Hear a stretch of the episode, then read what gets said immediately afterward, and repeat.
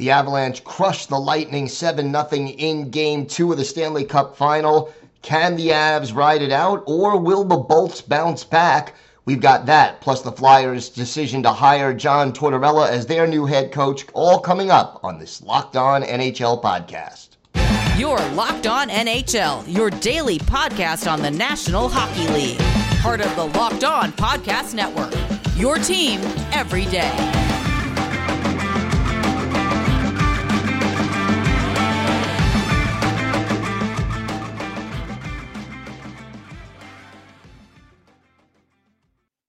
And welcome to the Monday edition of the Locked On NHL podcast. Gil Martin, so glad to be with you and thank you for making Locked On NHL your first listen every day.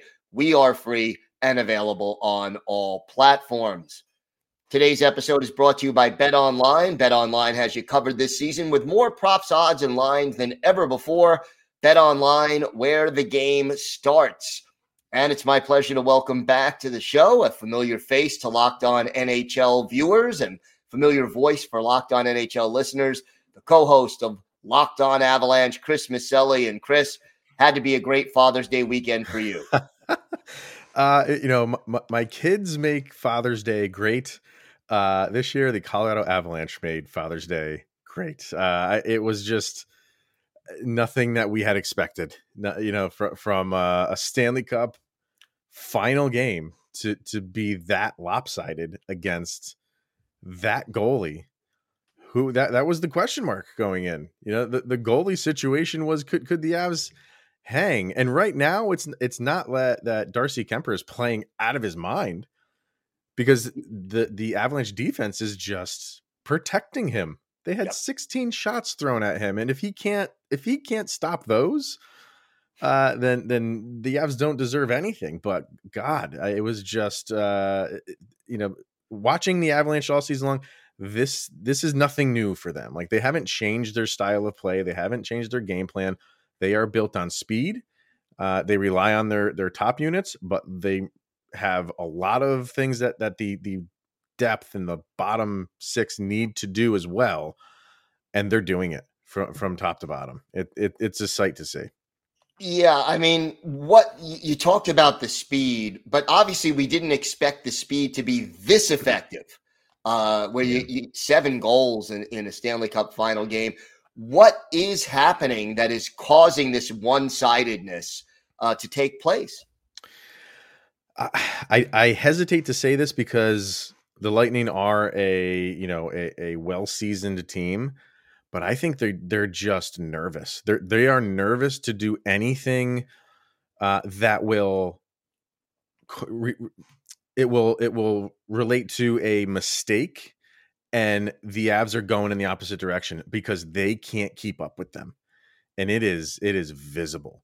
So I, f- I just feel like Tampa is just gripping their sticks a little too tight and feel like they have to be perfect with everything with every single pass, with every single line change. They have to be in perfect position because they feel like if they're not, Colorado can and will and has just turn the table 180, go up ice, and Tampa can't stop them. So I just feel like Tampa, and I don't mean that Tampa's playing like this nervous game where they don't know what to do, like they forgot how to play hockey. No, they didn't. They just they're going up against a team that they haven't they faced them twice during the regular season they lost during the regular season i know that doesn't really matter now but the avs have have amped it up and tampa's like we don't know how to stop these guys like we'll, we'll we'll make headway and we'll give it our best on the offensive side of things but if they get ahead of steam Tampa doesn't have many people that can stop them. You know, they, they have Brayden Point is a is a speed demon. He can, but that's one guy on all of your lines that can keep up with the Avalanche, who have five or six guys that can skate near, you know, nobody's above like Nathan MacKinnon and his speed, but that can do something comparable to him. And I just feel like Tampa's like we we don't have uh, the roster to hang with with these guys when it comes to speed and the depth. Yeah, it, it, really does make a big difference. Talk to me a little bit about Andre Burakovsky. I mean, he's come up with some pretty big goals, obviously, in this series. uh, including the overtime game winner in game one. What has made him so effective? Well, the interesting thing with him, him now is he actually stayed back in Denver a day because he he came out of that game a little bit early. He got hurt. He got a puck kind of hit him in the hand, and he never came back into the game. So he he's kind of up in the air right now for game three. But he's he's been there, you know, he he has all of the the assets to be a really, really good hockey player. He's just inconsistent. Um, and that's been his MO all throughout the season. He he had a hat trick one game, and then he didn't score for like 10 games or something like that. So I, don't know the exact amount, but it would that that's just what you get with him. So for the Avs, it's you have to ride him while he's hot. And I'm not going to say he's like been incredible lately, but he's he's catching on at the right time. He was he was a, a healthy scratch in previous rounds just because he he was the the Avs have that capability of replacing guys because they have such depth and even in depth in guys that aren't playing. So Jared Bednar felt like, hey, like I'm going to rest him for a couple games. We will likely bring him back. Nobody thought he was shelved for the entire postseason, but I have some guys that come in, see what they can do, and then because of injuries and things like that, Burakovsky had to come back, and he takes advantage of it. So uh, it, it, right now he he's and his defense has improved too in in the in the mm-hmm. postseason. Nobody really looks at him as a defender. He's he's really not like the greatest, but his effort level is is there, and that's what you want from guys in the postseason and, and your depth players. So he has a really good wrist shot. He, he has offensive capability is off the charts. It's just all over the place. But if it's if it's going to benefit the Avs in the Stanley Cup final, uh, I think we're all good with that. You're up to nothing. You're coming off about as one-sided a Stanley Cup final game as I think I've seen in my lifetime, and I can go back, you know, to the 1970s. Hmm. Is there any danger of overconfidence here? Can the Colorado Avalanche keep the foot on the gas uh, heading yeah, into Tampa? Definitely, definitely. I, I don't think they are not looking, or I should say, overlooking anything and uh, it's actually a good thing that Tampa is their opponent uh, because if it wasn't, maybe you might like if this was the Rangers. If the Rangers had won, I, I'm not saying there'd be overconfidence, but I think the the Avalanche would be like, this team can't can't hang with us. If this is the way it went against the Rangers, like it would have been a completely different series. Right. But because their opponent is Tampa Bay, they're not sitting there thinking like this is all Tampa Bay's got. They know that's not all Tampa Bay's got. They right. know they still have an all-world goalie that they constantly have to pepper shots at. Um, no, they're they're not they're not overconfident at all. And if you saw Cale Makar give the uh, interview right after the game was over, he, uh, I think it was with Emily Kaplan, right on the bench, and she said, "Are you celebrating tonight?" And his one word answer was no mm-hmm. and that was it. And and he's like, "Thank you for the interview." Um, they're they're not they they are not overconfident. They they they want this. They will celebrate when it's uh, four victories. Last question for you. Uh, in the chess match that is hockey in a series like this, what do you expect the Lightning to do differently at home in Game Three, and how will the Avalanche respond? Uh, I, I, well, you got Adam coming up, right? Yeah.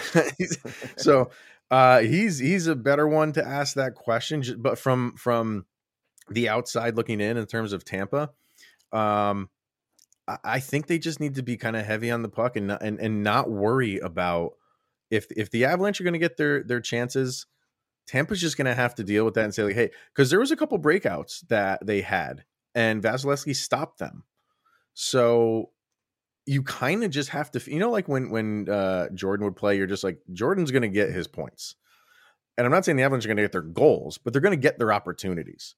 So you have to try to stop give you know get in the shooting lanes just do all of the simple things. You don't need to like really convolute this but you have to you can't hang with the avalanche in in, in the speed department. You can't so you kind of have to like say, okay, what do we have to do when we have offensive possession? We just have to cycle. We have to be strong on the boards. We have to just do the basic hockey things.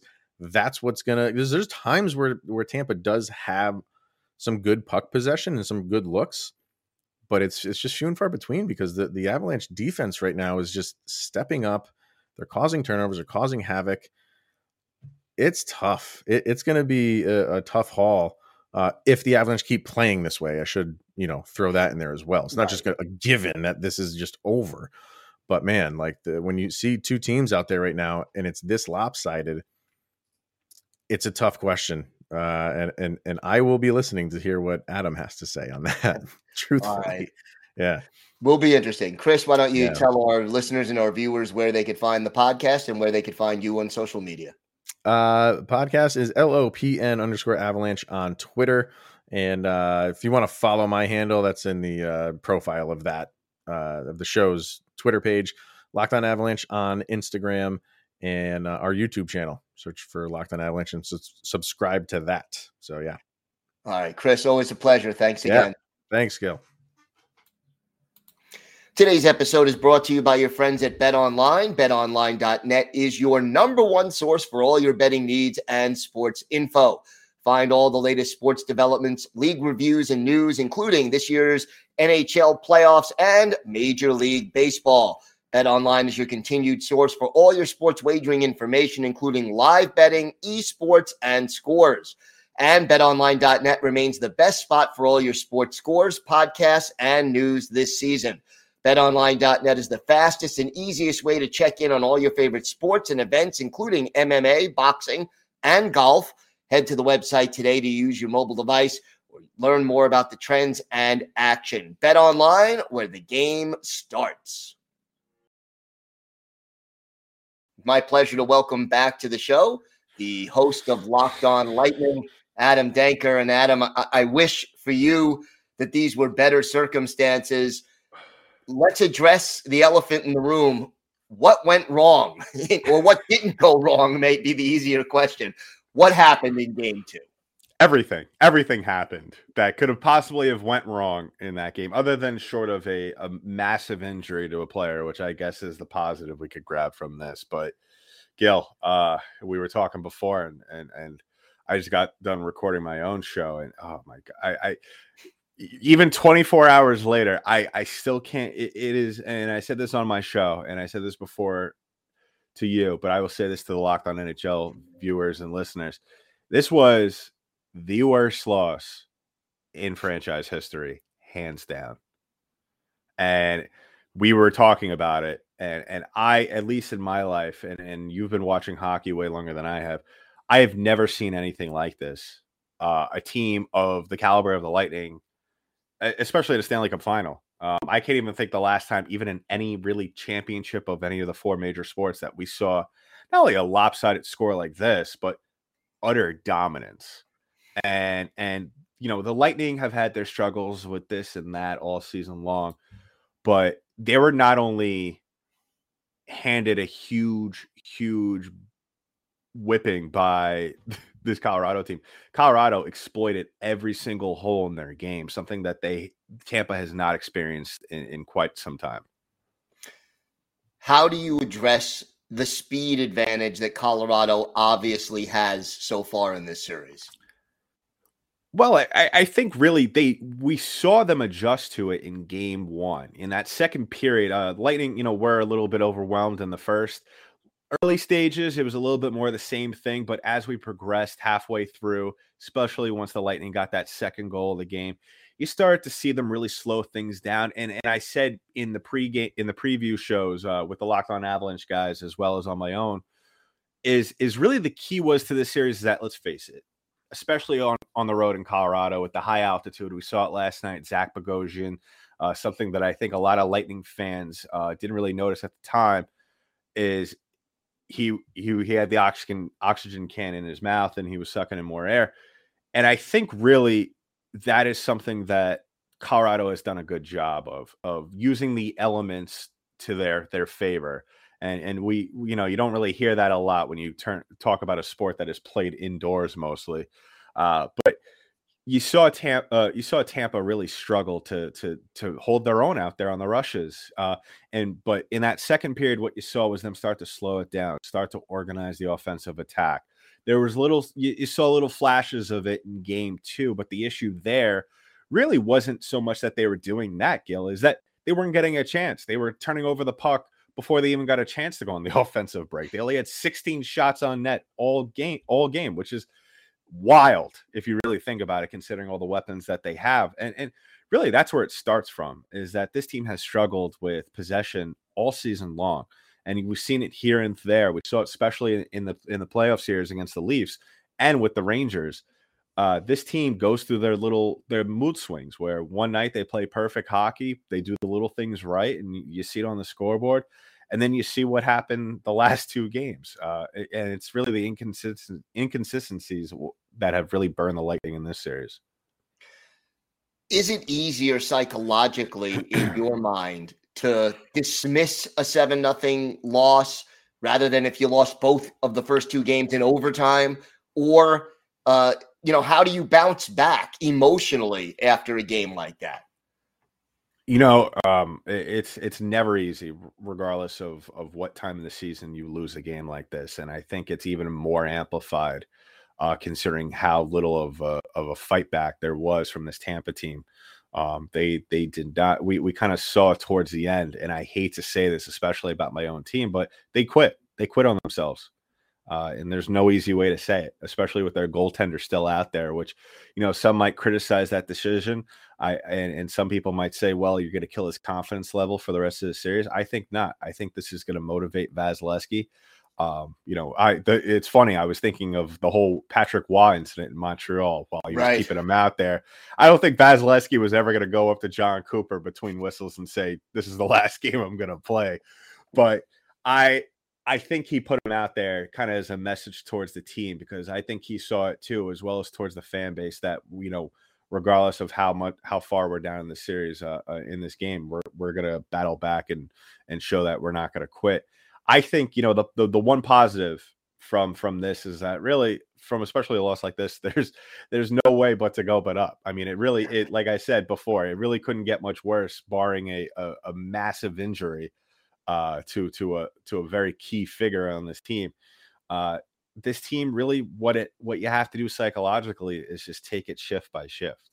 That's really what it comes down to. This team really needs to take a step take a step back and say, listen, let's just go out there, play our game. Let's not worry about racing against this Colorado team. We're not going to win. We clearly aren't haven't been winning doing that in this right. series and i really think that that's what it comes down to is is is make clear decisions when you're passing the puck especially in the neutral zone uh, as well as defending your own crease, which we have seen Tampa for the most part do a very poor job of. So I really think if they could take that mindset and said, let's just do the little things the right way, which we saw them do in the New York series. Uh, I don't see a reason as to why not they can't get back in this series uh, with the two game set that they'll have in Tampa. Uh, but it's definitely not going to be an easy uh, hill to climb, especially against this Colorado team. Do you expect any lineup changes or strategy changes for game three? I wouldn't be shocked. I wouldn't be shocked with Jon Cooper. He's always looking to change things. You've seen him change things here and there throughout the course of a game. Uh, I think really what it's going to come down to is you're going to see some guys getting a lot more ice time.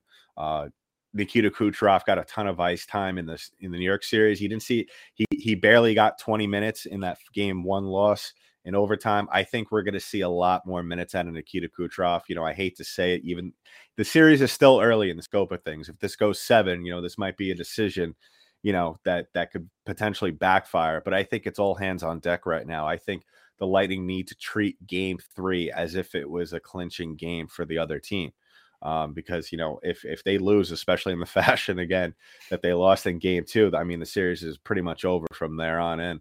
Um, I think you're going to see a lot of ice time out of Steven Stamkos, especially that top line, Stamkos, uh, Kucherov. I think you're going to see a lot more uh, point time on that line as well. Um, and and I I wouldn't be surprised if you see if you see maybe Ross Colton get moved up here and there. I think if you don't see uh, a good effort off off the initial puck drop or a good you know effect off the initial puck drop, I wouldn't be surprised if he kind of jumbles it up as we go along. All right, Adam, why don't you tell our listeners and our viewers where they could find the podcast and where they could find you on social media? You can find the pod at LO underscore lightning on Twitter as well as locked on underscore lightning on Instagram. The pod is available wherever podcasts are distributed in audio form. We're also on YouTube, so go ahead and like and subscribe to the channel. Hit that notification bell as soon as the newest episode drops on either platform. You'll be notified and can listen to the newest episode. I'm on Twitter at Danky Dank, D E N K Y D A N K. Uh, you know, light uh, Colorado fans have not been shy about reaching out to me uh, over the past couple of days, and and I love the rapport. Uh, you know, listen, they, they I think um, I, I, they have everything to be happy about, Gil. Uh, but you know, you have to remind people it's it's a it's a best of seven, and you got to win four, know, not two. Uh, you know, we we could blink and and talk about you know going to game game four that you know the Lightning are one win away from tying this series up. So you know it's that easy. They've done it before. Uh, like I said, you know it's easier said than done. Uh, they just have to go out there and play the right way, and we shouldn't have anything to worry about. All right, Adam Danker, always a pleasure. Thanks for joining us today. Thanks for having me. It's my pleasure to welcome to the show a familiar face for those of you who watch every Friday. Uh, my co-host on Fridays, Rachel Donner, uh, host also of Locked On Flyers. And Rachel, how you doing today? Good. It feels weird to be talking to you on a Monday as opposed to Friday. it's like, wait a minute. Usually, when I see you, it's the end of the week. We're all looking yes. forward to the weekend, and now here we are at the beginning. But uh, certainly an ev- eventful weekend for the Philadelphia Flyers. They hire John Tortorella as their new coach. And let's just say the reaction in the media and among Flyers Nation has been kind of mixed.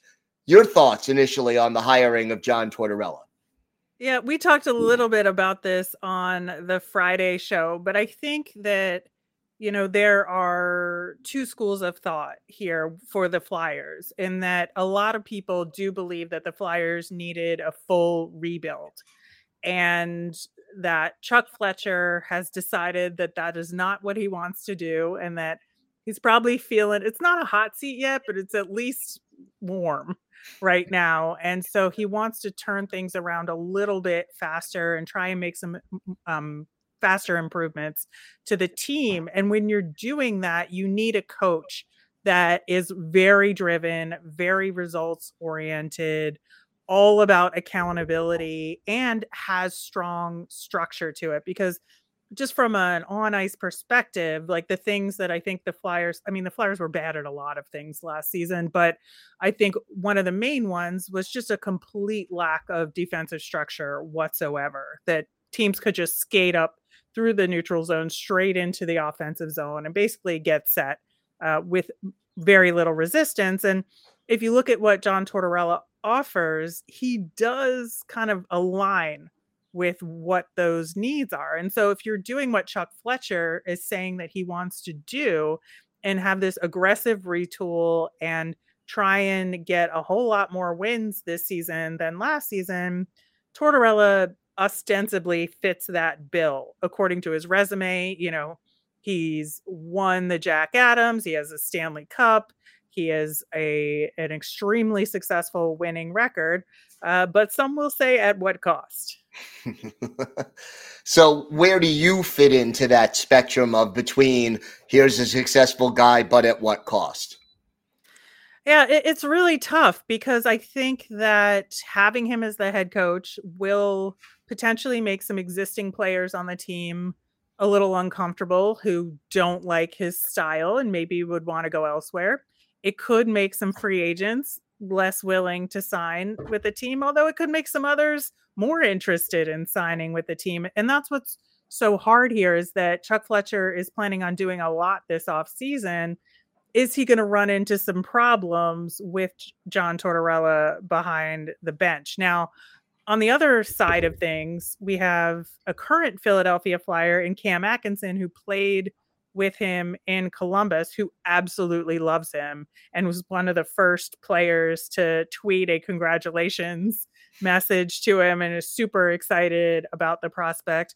We have another former Columbus player, also former Flyer in Scott Hartnell, who is equally as enthusiastic. And in the introductory press conference that Tortorella held with Chuck Fletcher, you know, Tort said, Hey, you know, I had a real rough time with Cam Atkinson getting along at first, and I had to bench him a few times, but we figured it out.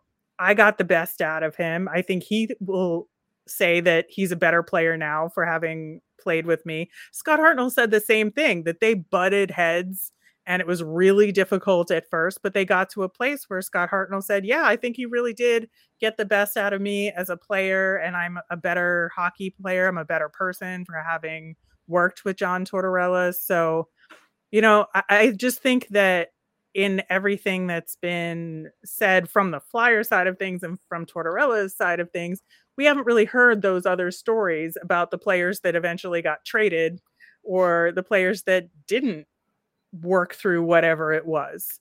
And so I think we're going to have some some mixed feelings and mixed reactions from different players.